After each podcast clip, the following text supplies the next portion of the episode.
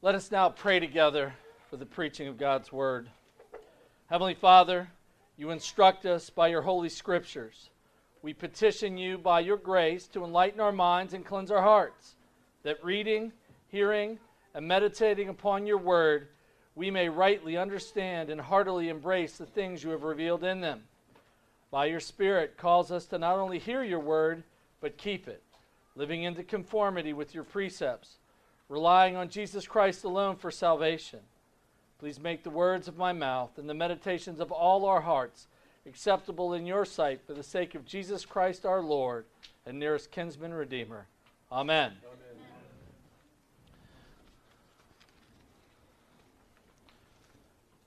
Let us hear our gospel reading today again. Beginning in Mark chapter 1, verse 21. Then they went into Capernaum, and immediately on the Sabbath he entered into the synagogue and taught. And they were astonished at his teaching, for he taught them as one having authority, and not as the scribes. Now there was a man in their synagogue with an unclean spirit, and he cried out, saying, Let us alone. What do you have to do with us, Jesus of Nazareth? Did you come to destroy us? I know who you are, the Holy One of God. But Jesus rebuked him, saying, Be quiet and come out of him. And when the unclean spirit had convulsed him and cried out with a loud, vo- loud voice, he came out of him. And they were all amazed, so that they questioned among themselves, saying, What is this? What new doctrine is this? For with authority he commands even the unclean spirits, and they obey him. And immediately his fame spread throughout all the regions of Galilee. These are the words of God. Jesus, the Greek for Joshua, which means Yahweh is salvation, helps us understand what's happening in this, in this part of Galilee. Jesus, as the new Joshua, is leading his disciples through the conquest of the land to the ultimate rest. Jesus the King has come to deliver his people from the bondage of their sin. Israel has corrupted their worship at the temple and their houses for weekly worship. These weekly houses of worship were the synagogues, where God's word was to be taught on the day of rest. It has not only become corrupted, but they have become houses of satanic ideas led by satanic leaders. Jesus has come to fight and defeat his enemies. He will fight for the condition of Israel. Jesus is the great warrior king who has come to crush the head of the serpent. Many were worshiping the deceiver. Jesus came to refute the lies of Satan. Satan hates to be exposed. As you know, Jesus has, had already resisted Satan by using the Word of God and defeated all of his temptations in the wilderness. And again, I'll point out the wilderness pictures the land that is cursed. It's not growing, it's not thriving, it's not a place flowing with milk and honey, but rather it's dried up, barely anything there, and there are wild animals there. It's interesting, though, following the call of his disciples, Jesus doesn't take him through the same methodology. He doesn't take his disciples out to the wilderness to confront Satan. No, what does he do? He takes them to a local synagogue. At this synagogue in Capernaum, Jesus will be confronted by one of Satan's underlings, and Jesus will defeat him as well. Why? Because Jesus speaks words of authority. Again, in verse 21, it says, They went to, into Capernaum, and immediately on the Sabbath, he entered the synagogue and taught. And remember, I, I, keep saying this, but every time you see that word immediately in Mark, you know, it's this pattern over and over and over again. Eight times just in chapter 1. And we need to say, wait a minute, if that's a pattern that's reoccurring, we got to look at it. So, what is happening here? On the Sabbath day, he entered the synagogue. Jesus is teaching us. that the people of God go to worship every week. Jesus reminds us of this. Jesus understood that worship was warfare. We enter into the Father's presence, we confess our sins, ascend into his presence by the grace provided in Christ Jesus. And what happens in that time? God says, the Father says, Tell me what you want me to do.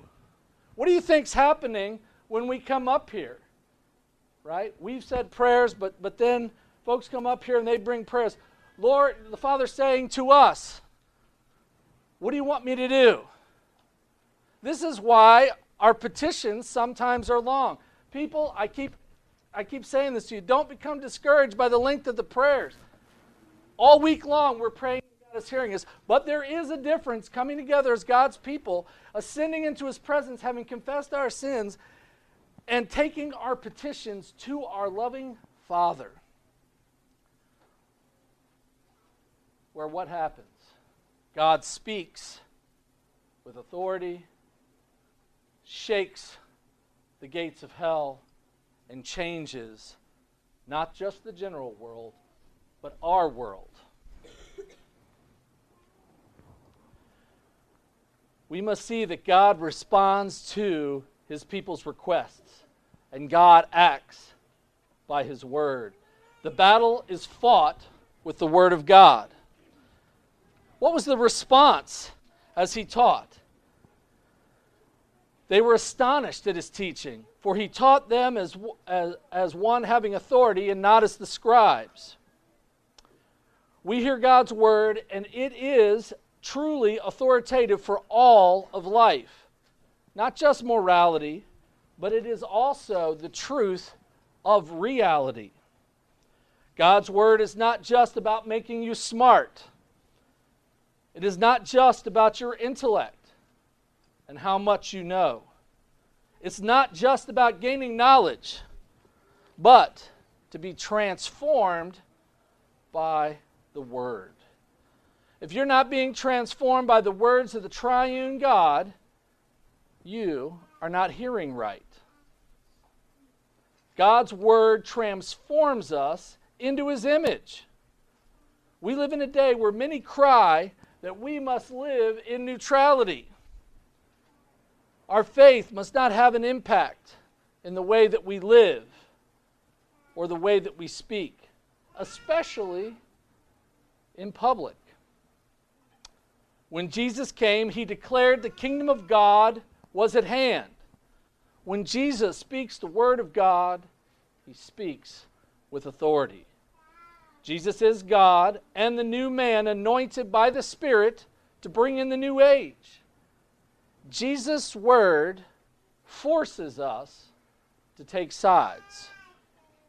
There is no neutrality in God.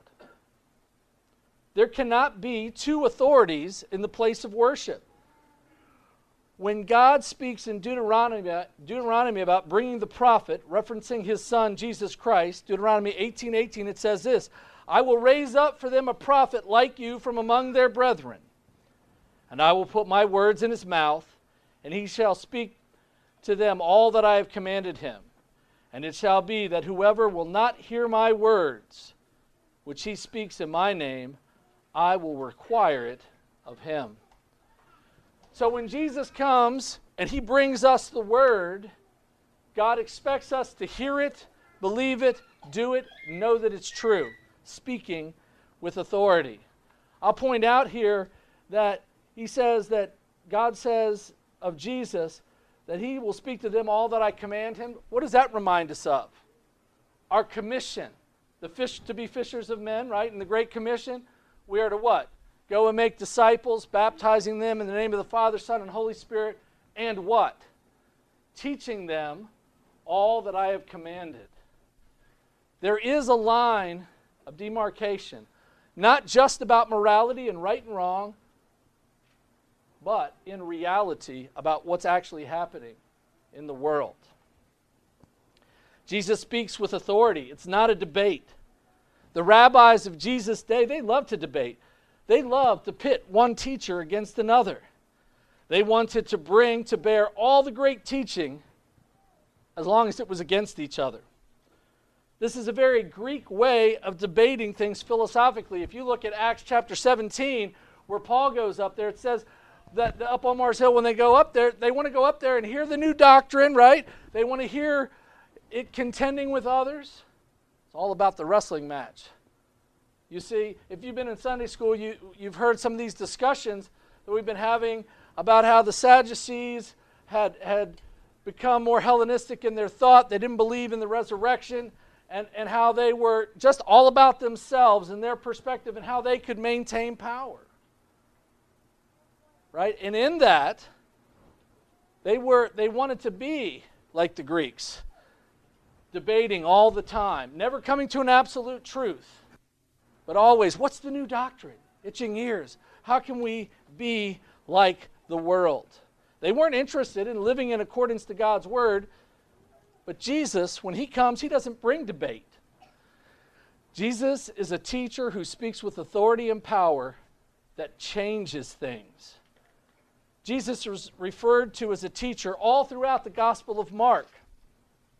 And when he teaches, he then demonstrates great power. You know, Jesus is called the teacher in Mark 4 as the disciples are in the storm.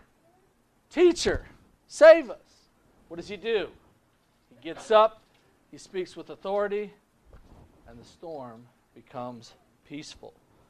Jesus is called a teacher by Jairus.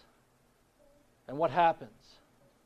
He raises Jairus' daughter to life. We see in Mark chapter 9, we see a boy with an unclean spirit.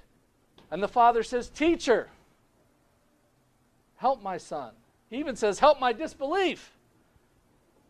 But what happens? He delivers the boy from the unclean spirit.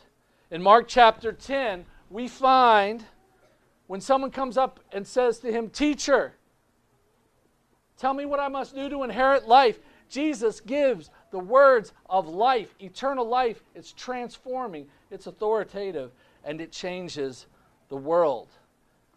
It's fascinating, though, even those who plot against Jesus in Mark 12 call Jesus teacher. God's word is spoken absolutely and firmly by Jesus, even to those who plot against him. And this distinguishes him from the scribes, Pharisees, and Sadducees. It's different from those who want to debate God's word. Because those who want to debate God's word, they're not interested in repentance. Jesus speaks with certain clarity because these are the words of God. Jesus, by the word of God, exposes the synagogue of Satan. Verse 23 tells us Now there was a man in the synagogue with an unclean spirit, and he cried out, saying, Let us alone. What have you to do? What do we have to do with you, Jesus of Nazareth? Did you come to destroy us? I know who you are, the Holy One of God. Remember that the concept of unclean in the Old Testament is specifically about those things which make you unable to enter the sanctuary of God. Jesus came to remove the barriers so that we could enter the sanctuary. His miracles throughout all the Gospels not only heal people physically, but careful study will show that these were the actual physical ailments of the Old Testament that would keep you, would make you unclean and keep you from entering the tabernacle or the temple. In the Old Testament, we don't see demons or unclean spirits very much. We see King David, shortly after his anointing, able to bring deliverance and peace to Saul's unclean spirit. Jesus, the greater David, starting here shortly after his anointing as the priest king, will constantly confront unclean spirits and will bring deliverance to Israel. Later in the gospel, Mark will make it clear that Jesus was continually casting unclean spirits out of the synagogues all over Israel. Satan had infiltrated the temple, but also all of the synagogues over Israel. If you look throughout the Old Testament, we see corruption of worship along with idolatry as the pattern of Satan to bring destruction to God's people. Like C.S. Lewis's demon, Screwtape, he's not interested in churches that are not following God's word. If, if they're already idolatrous and dead, the senior tempter Screwtape is telling Wormwood, his, his nephew, hey, you don't have to worry about them. We got them. We don't have to do that. I'm much more worried about this small group over here who's reading God's word, conforming to it, and worshiping rightly. We're worried about those. Keep him away from that. God, you see, churches that believe God's word over their own repent when they recognize that they are not in alignment with God's word. Churches who are not interested in having their ears tickled are Satan's target, beginning with pastors and elders, but even everyone here. So we should pray for each other and for your elders and pastors. This infiltration, though, it's not a new tactic. If you look at history, all tyrants have come in to attack the church. They know that the church of Jesus Christ is a threat to their power and attempts of revolution. The only effective opposition to satanic revolution is the gospel proclamation that Jesus is Lord and that He alone is the way of salvation. Jesus is the only way to make men whole again. Jesus, by a salvific work, transforms us so that we are able to worship God and truly love our neighbors. Jesus came to change the condition of Israel and deliver them from their unclean status, casting out demons and false prophets. Speaking of the days of Christ, Zechariah 13:2 says this, "It shall be in that day, says Yahweh of hosts, that I will cut off the names of the idols from the land and they shall no longer be remembered. I will also cause the prophets and unclean spirit to depart from the land. And Jesus is fulfilling this prophecy beginning right there in that synagogue that day. The people of Israel needed to drop their own ideas about what is good and about how change should come. Do you recognize that those who hate God they don't want to reform things, they don't want to reform institutions. They want to do what? Tear them down, destroy them. And what is their message? The message of Satan. He's all about being self righteous. That is to say, oh, I'm doing a good thing on my own, to my own ends and means. And you over there, you're doing something wrong and evil. That's Satan's lie. He wants you to justify your actions, your views, your thoughts above the words of God's. Satan has convinced many that telling someone the truth is hate speech. You and I, we cannot remain neutral. The mantra of our day, even among some in the church, is that we must affirm people in their sin.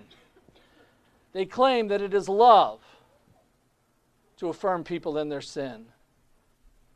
It is not. It is not love to, te- to let people go to hell without warning them. No, we must be like Jesus in Luke 19:10 where it says, "For the Son of Man has come to seek and save that which is lost." We must proclaim that people must seek forgiveness and life in Jesus. That is salvation. That is the gospel of grace.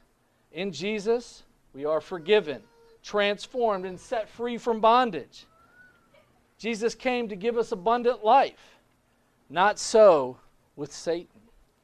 In John 10:10, 10, 10, Jesus tells us, "The thief does not come except to do what? To steal and to kill and to destroy." And then what does Jesus say about himself? I have come that they may have life and that they may have it more abundantly. Now, listen to what the man with the unclean spirit says. He cried out, saying, Let us alone. What have we to do with you, Jesus of Nazareth? Did you come to destroy us? I know who you are, the Holy One of God. Notice that Jesus is not welcome. And the very place that Jesus should be received with joy has become the place that doesn't want to hear the words of God. The unclean spirit even goes so far as to say, What do you have to do with us? Now, this is not just about the man and the spirit. When he says we, he's referring to the people in the synagogue. You see, the synagogue wasn't just a building. In order to form a synagogue, you had to have people. The requirement in those days is you had to have at least 10 men over the age of 13. So the synagogue is not the building, it's the people. So when he says we, it is collectively those people in the synagogue because they are what? They want, they want to see the new doctrine. They want to see the debate. They don't want to hear the words of God.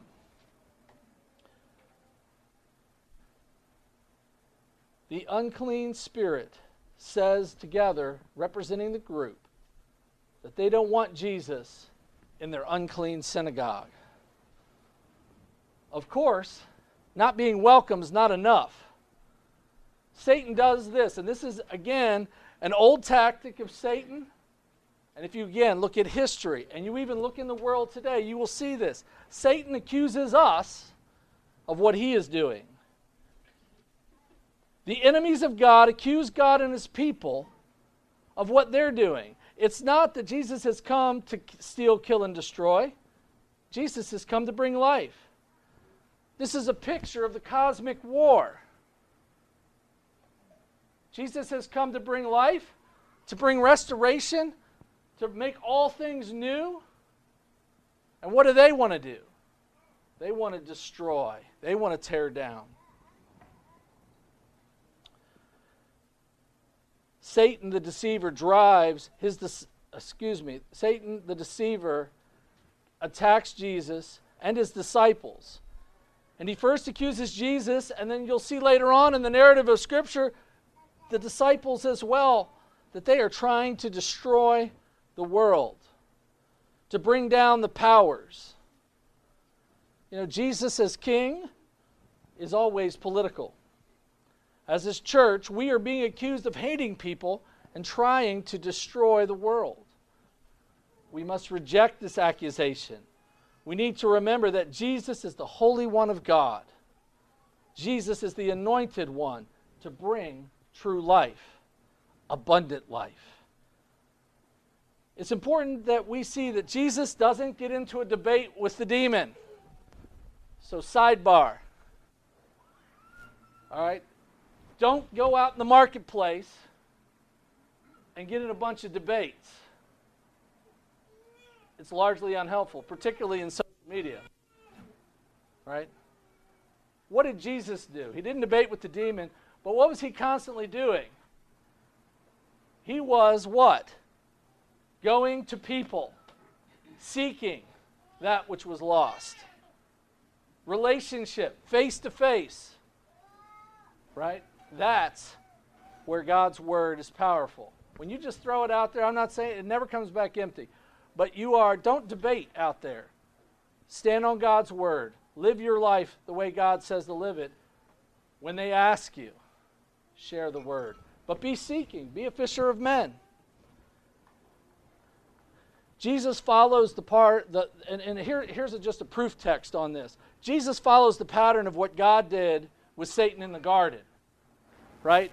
Say, God comes into the garden after the fall, and he asks Adam questions about what's happened. He's asked Eve questions about what happened. He never asked Satan what happened. What'd you do? No, Satan just receives the curse. So let us remember that we do not need to respond to all these accusations. Satan doesn't get to explain, God just brings the curse upon him. Hear the strong words of Jesus. Jesus, but Jesus rebuked him, saying, Be quiet come out of him. And when the unclean spirit had convulsed him and cried out with a loud voice, he came out of him. Jesus, as the anointed, rebukes and silences the unclean spirit. Again, I tell you, there cannot be two authorities in the place of worship. Jesus will cleanse the temple twice. And in Mark 13, finding the unclean leprosy in the house, that is the temple, will speak the strong word that will bring the final destruction to the temple and the false prophets. Jesus here puts a muzzle on the unclean spirit, and the spirit convulses and cries out and comes out of the man. Jesus frees the man. It reminds us that the work of Jesus brings deliverance far as the curse is found. May God deliver us and bring us new direction in our life, like Jesus did for this man. So, what, it, what is the response of the people in the synagogue? Then they were all amazed, so that they questioned among themselves, What is this? What new doctrine is this? For with authority he commands even the unclean spirits, and they obey him. And immediately his fame, that is Jesus' fame, spread throughout all the region of Galilee. You know, their response was they questioned what happened among themselves, and they rightly identified that it was a different doctrine than the doctrines that they practiced. They even recognized that the unclean spirits were subject to Jesus' authority and that he dispensed, that Jesus dispensed of that spirit. It is amazing apparently, that they weren't alarmed to have found a demon in their place of weekly worship. You think about that? They're amazed at this stuff and this new doctrine and all this, but they're not alarmed that an unclean spirit was in their place of weekly worship. The scripture doesn't record that they repented or decided that they needed to be subject to King Jesus. They did talk about what had happened, and they talked about it vigorously. What happened? Jesus' fame spread throughout all of Galilee. This is what happens when God's word becomes only an intellectual pursuit and not the words of life. We must receive God's word and rejoice that the King has come. We can rejoice in the redemption that Jesus has brought. Jesus has transformed us. If we've been living in our own comfort zone, living a life of compromise, repent and remember God's word in Ephesians 5, beginning in verse 8. For you were once darkness, but now you are light in the Lord. Walk as children of the light, for the fruit of the Spirit in all goodness, righteousness, and truth finding out what is acceptable to the Lord, and have no fellowship with the unfruitful works of darkness, but rather expose them. You and I, we cannot be aligned with satanic thinking. We are now children of the light. We are to find out what is acceptable to the Lord, being conformed to the Word of God, because Jesus has set us free. Jesus has forgiven and transformed us. We need God to deliver us from striving to be acceptable to popular ideas and culturally fashionable to the unbelieving world. People of God, do not become weary of being dedicated to the kingdom of God. Keep biblical worship central. Do not tire of Christian education. Do not neglect hospitality. Young people, stay steady with biblical courting or dating. Parents, stay consistent with spanking and biblical discipline. Husbands, wives, children, families, be subject to your authorities. We do not want to have a form of godliness but deny its power. We do not want to reject the words of God and find that we have become a synagogue of Satan that has our own agenda. Do not fear the tactics of Satan, for one little word will fell him. Let us pray. Heavenly Father, by your grace and mercy, grant us your help in our time of need. We thank you that Jesus has provided our redemption and has transformed us. Help our unbelief to become sure by your Spirit to action in our words and deeds. We ask all this for the sake of your Son, Jesus Christ, who reigns with you and the Holy Spirit forever and ever. Amen.